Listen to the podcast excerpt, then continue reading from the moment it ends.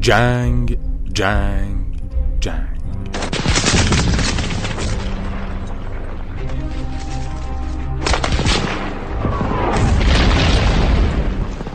چه پسوندی می‌توان برای جنگ به کار برد؟ پدیده ای که جان انسانها را می‌گیرد و زمین را میسوزاند. هرگاه جنگی در سرزمینی اتفاق بیفتد می‌گویند که سایه شوم جنگ آنجا را فرا گرفته. چون جنگ به غیر از ویرانی و ویرانی و ویرانی چیزی در پی ندارد. سی و هفت سال از آغاز جنگ ایران و عراق می گذرد جنگی هشت ساله که تعریف ما از آن هشت سال دفاع مقدس است. و اگر بخواهیم پسوندی بر آن جنگ بگذاریم آن جنگ تحمیلی است. اما چرا جنگ به ما تحمیل شد؟ رابطه ما با عراق در سالهای قبل از حمله آنها چگونه بود و چه شد که بعد از انقلاب اسلامی صدام سودای اشغال کشوری پهناور چون ایران را در سر پروراند؟ چه تلاش هایی صورت گرفت که از وقوع جنگ جلوگیری به عمل آید؟ بعد از بازپسگیری مناطق اشغال شده چرا ایران جنگ را تمام نکرد؟ چرا این نبرد فرسایشی شد و هشت سال طول کشید؟ واکنش های جهانی به جنگ ایران و عراق چه بود و متحدان آنها چه کسانی بودند؟ بعد از گذشت نزدیک به سه دهه از پایان جنگ همچنان بسیاری از زوایای آن پنهان مانده است. روایت ها گاه چنان زد و نقیز می شود که تشخیص واقعیت از خیال بسیار سخت می شود اما برای نسلی که فقط از آن دوران شنیده راهی جز شنیدن و شنیدن باقی نمی ماند. باید تمام حرف های جنگ را شنید شاید بتوان آن را همان گونه که بود درک کرد به همین منظور در چهار قسمت پرسش هایی را با صادق زیبا کلام در میان گذاشتیم تا روایت ایشان را از جنگ بشنویم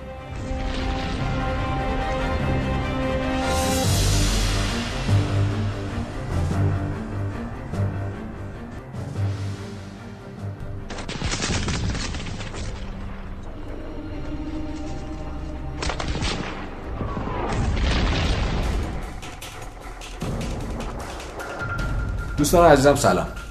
دومین قسمتی هستش که در رابطه با جنگ موضوعاتی رو با آقای دکتر زیبا کلام مطرح می‌کنیم. در پادکست قبلی راجع به چهار مورد صحبت کردیم. یکی این که امروزه نظراتی رو داریم از کارشناسان جدیدی میشنویم که صحت و سقمش خیلی برامون واضح نیست یا حداقل جدیدن داره مطرح میشه. دوم اینکه می‌خواستیم از ایشون بدونیم بپرسیم از آقای زیبا کلام و این مسئله رو بدونیم که آیا ما به صدام بهانه دادیم یا خیر. می‌خواستیم بشنویم از ایشون که آیا جنگ محصول سناریوی آمریکا بود یا صرفا اختلافات دو تا همسایه موجب شد. و بالاخره اینکه این مسئله رو بررسی کردیم که چرا عراق به ایران حمله کرد. حالا می‌خوایم در این قسمت چهار سال کلی دیگر رو با دکتر در میون بذاریم. با ما همراه بشید و اگر راجع به قسمت قبلی نظر دارید کامنتی دارید حتما برامون ارسالش کنید. با اون همراه بشید.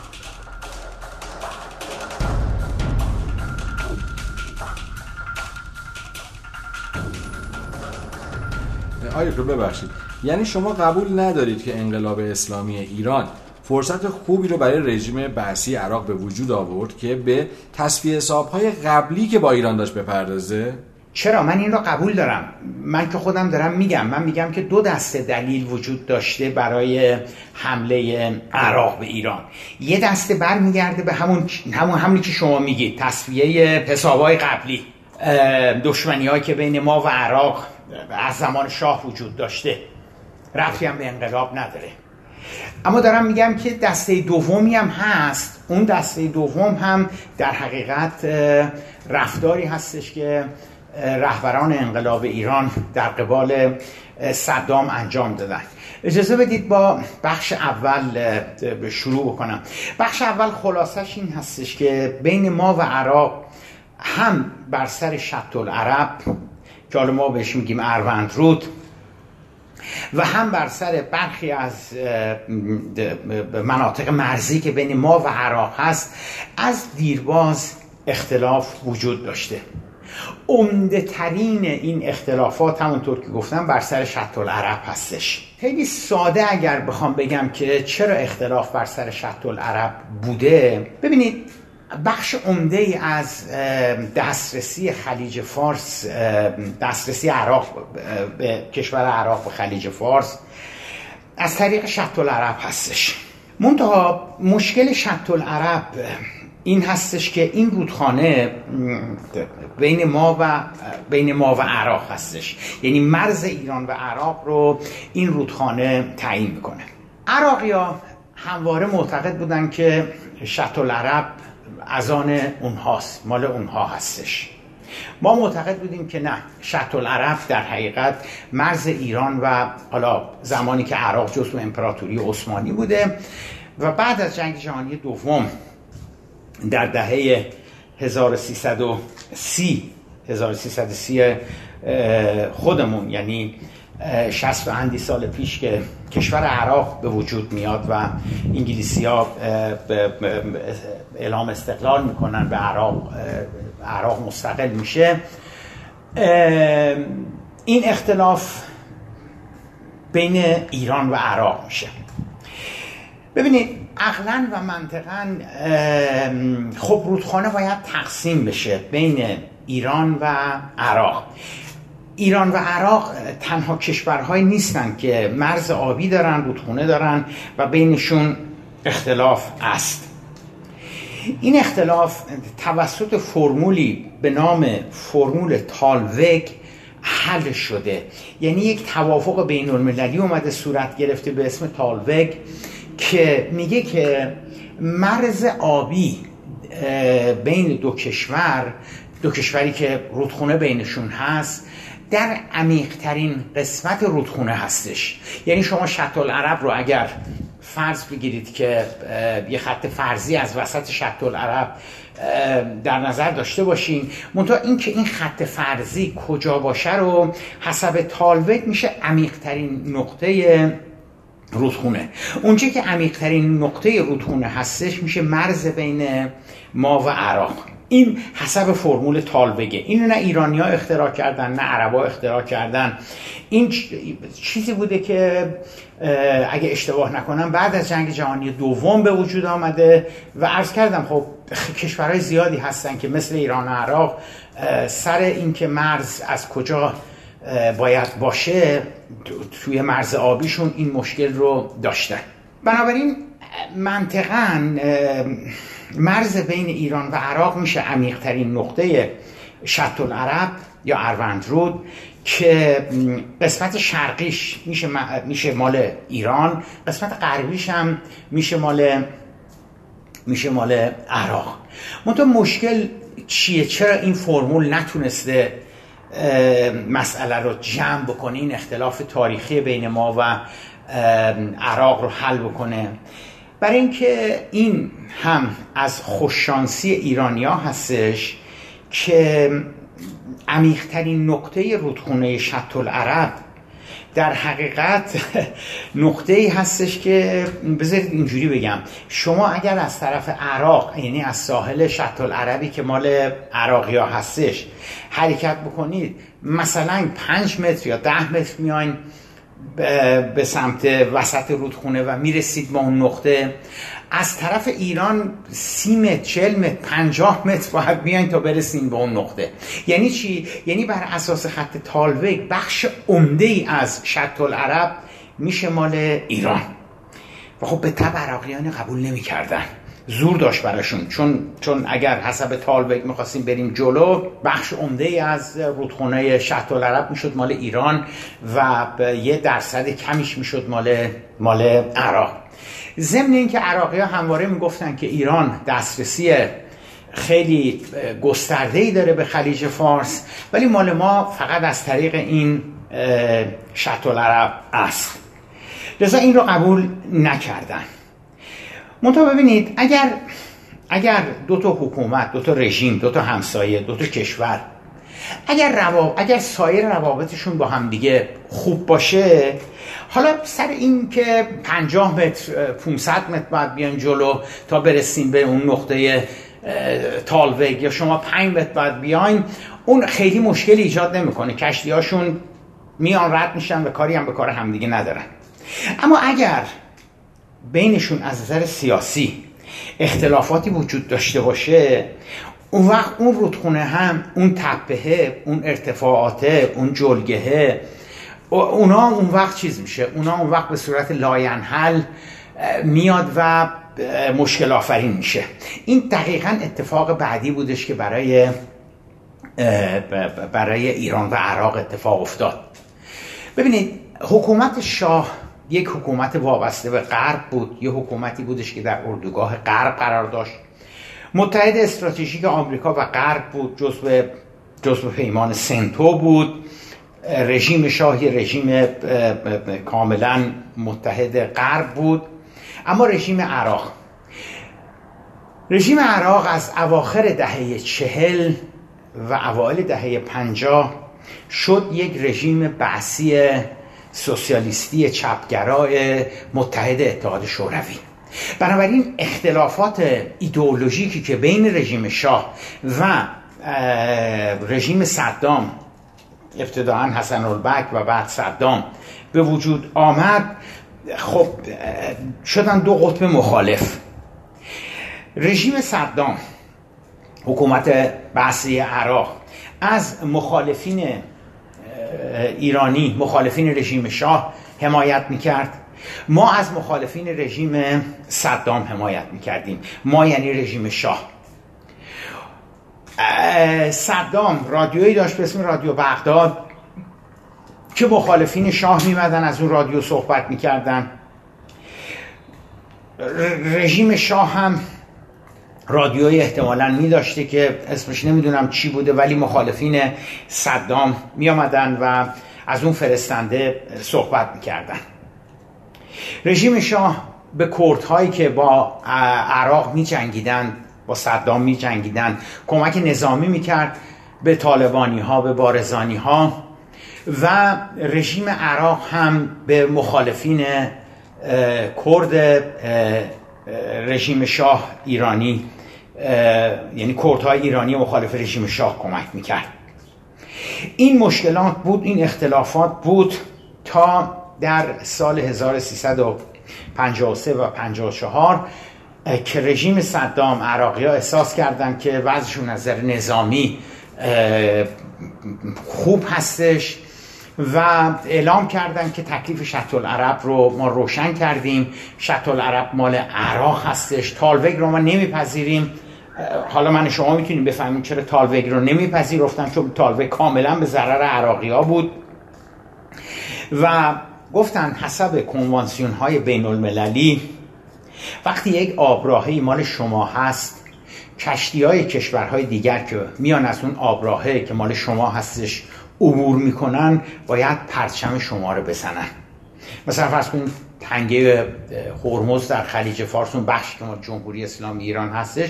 اگر کشتی های خارجی بخوام بیان اونجا عبور بکنن باید پرچم جمهوری اسلامی ایران رو بزنن. یا کشتی که از کانال سوئز عبور می‌کنن باید پرچم مصر رو بزنن. رژیم صدام هم سال 54 اعلام کرد که کشتی هایی که من بعد از خلیج فارس وارد شط العرب میشن باید پرچم جمهوری عراق رو بزنن. و دستور داد به نیروی نیروی دریاییشون که هر کشتی که وارد خلیج وارد شط العرب میشه و پرچم عراق رو نمی‌زنه مثلا توقیف بکنن کشتی رو نگه دارن. از اون ور شاه محمد رضا پهلوی هم به ارتش ایران دستور دادش که بسیج بشن آماده بشن. نیروی زمینی حرکت کرد به سمت خوزستان. نیروی هوایی هم دستور داده شدش که کشتی هایی که ما ایرانی هستن و وارد شط العرب میشن اسکورت بکنن. هوا از هوا نیروی هوایی و از زمین هم که نیروی زمینی اومد و رفت به سمت خوزستان. و نیروی دریایی هم اسکورت بکنه و به, به کشتی های ایرانی دستور داده شدش که پرچم ایران رو بزنن. پرچم ایران رو بزرگ هر شناوری که مال ایران هستش وارد شط العرب میشه پرچم ایران رو بزنه. یعنی جنگ دیگه یعنی اگر یعنی رژیم شاه به صدام عملا گفتش که خب اگه جرأت دارین شما بیان به سمت شناورهای ما که وارد شط و غرب شدن تا ببینین چه میشه. عراقی ها متوجه شدن که شاه جدی است و اتحادیه عرب و هواری بومدیان رهبر کشور الجزایر که هم مورد قبول ما بود مورد احترام ما بود هم مورد احترام عراقی ها بود وساطت کرد و حاصلش شد قرارداد 1975 بین ایران و عراق. اون قرارداد رو هر دو کشور قبول کردن. مرحوم عباس علی خلطبری و کارشناسای وزارت خارجه قرارداد رو خیلی قشنگ به گونه تنظیم کردن که حسب چارچوب بین المللی واقعا هیچ همه حقوق ایران تأمین شده بود و همون خط تالوک هم شد در حقیقت مرز ما در شط العرب چون دعوای اصلی بین ایران و عراق سر همون شط العرب بود. اونجا ببینید واقعا مطلب این هستش که صدام از روی اجبار و از روی استیصال تقریبا قبول کرد 1975 1975 خیلی به, به نفع عراقیان نبود. ولی خب بخش عمده از 1975 به نفع, به نفع ایران بود. یا اینجوری بگیم بگیم 1975 بیش از اون چه که به نفع عراق باشه خیلی بیشتر به نفع ایران بود. و عرض کردم به هر حال صدام محاسبه کرد که اگر با ایران وارد جنگ بشه با توجه به اینکه ارتش ایران ارتش بسیار بسیار پیشرفته و نیرومندی بود در سالهای 54 55 53 یعنی سالهای اوایل دهه پنجاه هم نیرو دریاییش هم نیرو زمینیش هم نیرو هواییش. به علاوه صدام میدونستش که ایران مورد حمایت آمریکا هستش.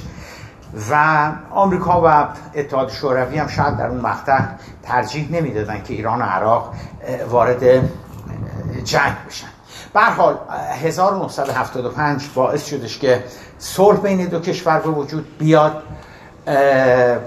ما از حمایت و پشتیبانی و دادن اسلحه به کردهای عراقی یعنی به بارزانی ها و طالبانی ها خودداری کردیم.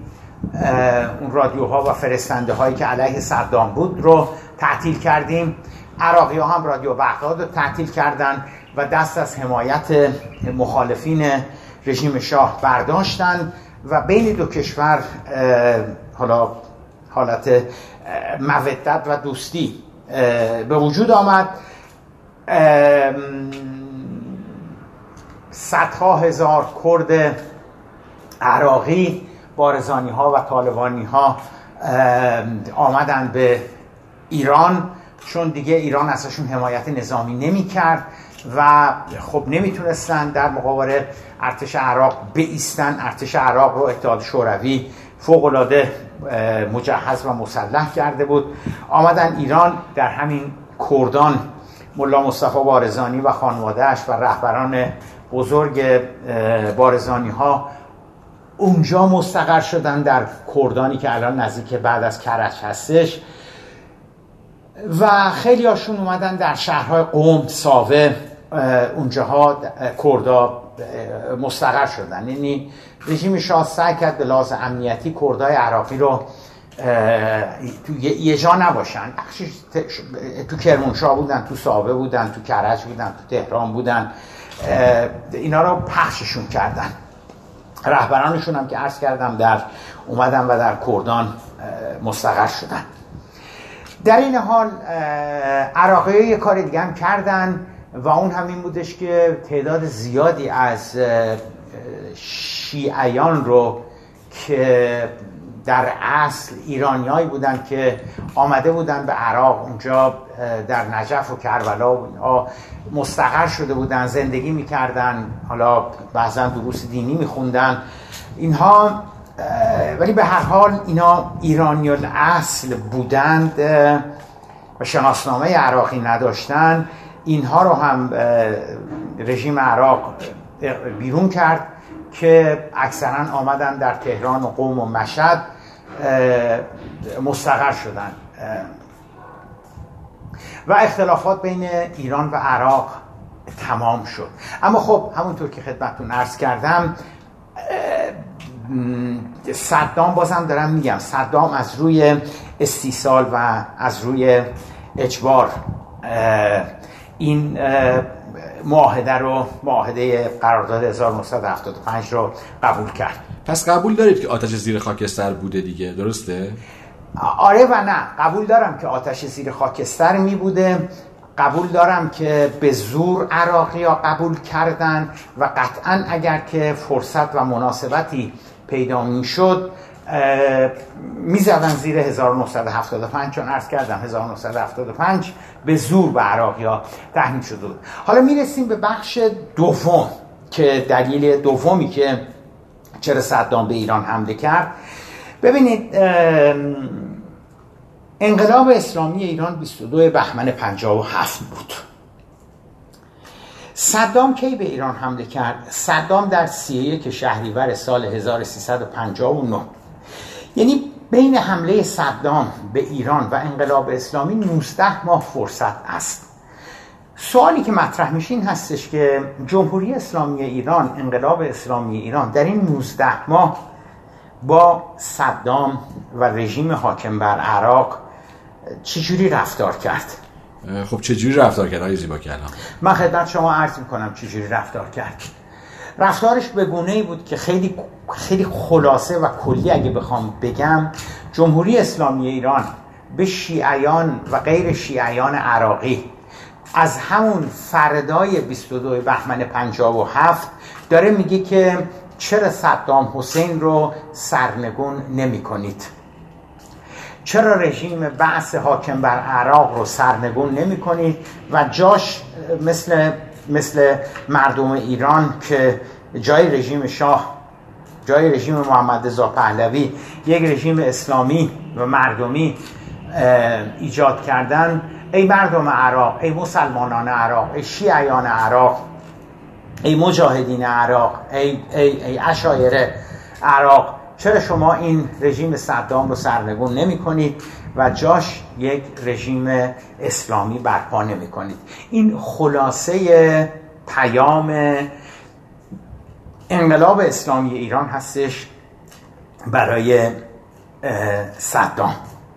صدام چی می‌گفت؟ صدام میگفتش که من اولین کشوری بودم در منطقه که جمهوری اسلامی ایران رو به رسمیت شناختم. انقلاب اسلامی ایران رو به رسمیت شناختم. من با شما سر جنگ نداشتم ولی ولی فردای انقلاب شما در حقیقت به دنبال سرنگونی رژیم من برآمدید. ما درسته که می‌گوییم صدام آمریکایی بوده صدام معمور بوده و اینها ولی هیچ وقت تا به امروز ما نگفتیم ما مطرح نکردیم که ما رفتارمون نسبت به صدام چجوری بوده. گویا صحبتی هم در این زمینه در رابطه با مطالب آقای دعایی مطرح میشه چون ایشون در سال 58 و 59 سفیر جمهوری اسلامی ایران در عراق بودند. تحلیل شما رو می‌خوام بشنوم. کاملا درست میفرمایید. و اونچه که نقش شده از جناب آقای حجت الاسلام دعایی این هستش که گویا ایشون یک بار خیلی به حالت ناراحتی همون سال 59 میان به ایران و می‌خوان حالا شورای انقلاب رو می‌بینن یا, یا, یا رهبران انقلاب رو می‌بینن. به هر حال می‌گویند که صدام فوق العاده از رفتار جمهوری اسلامی ایران تبلیغات جمهوری اسلامی ایران علیه رژیمش ناخشنود هست ناراضی هست عصبانی است و خیلی جدی داره تهدید می‌کنه که اگر این خطی رو که جمهوری اسلامی ایران علیه من در پیش گرفته اگه این ادامه پیدا بکنه من به ایران حمله می‌کنم لشکرکشی می‌کنم اینها.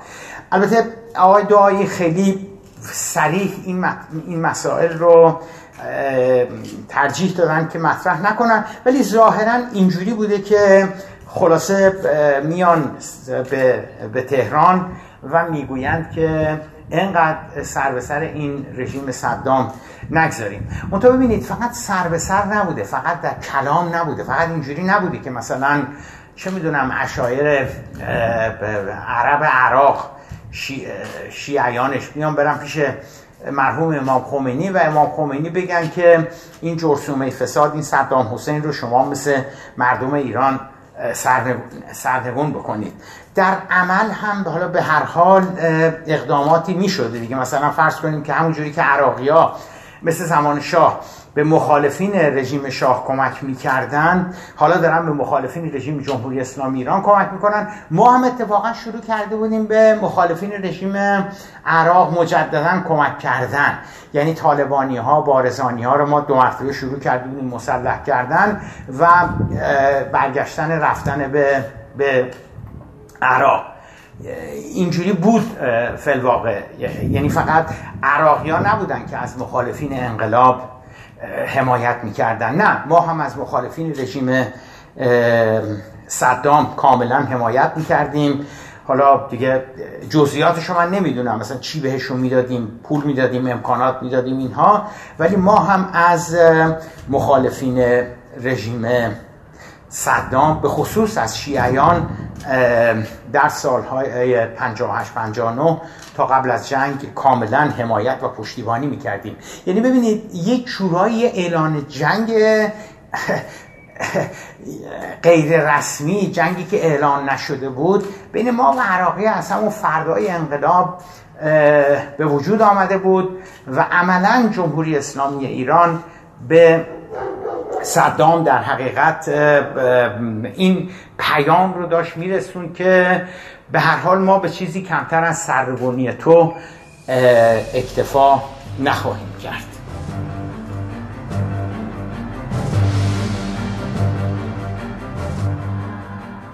خب دوستان عزیزم در اینجا به در این قسمت در واقع به چهار تا سال دیگه پاسخ دادیم و ادامه این مجموعه پادکست رو در قسمت بعدی بشنوید. مرسی که ما رو شنیدید. تا پادکست بعدی خدا نگهدار.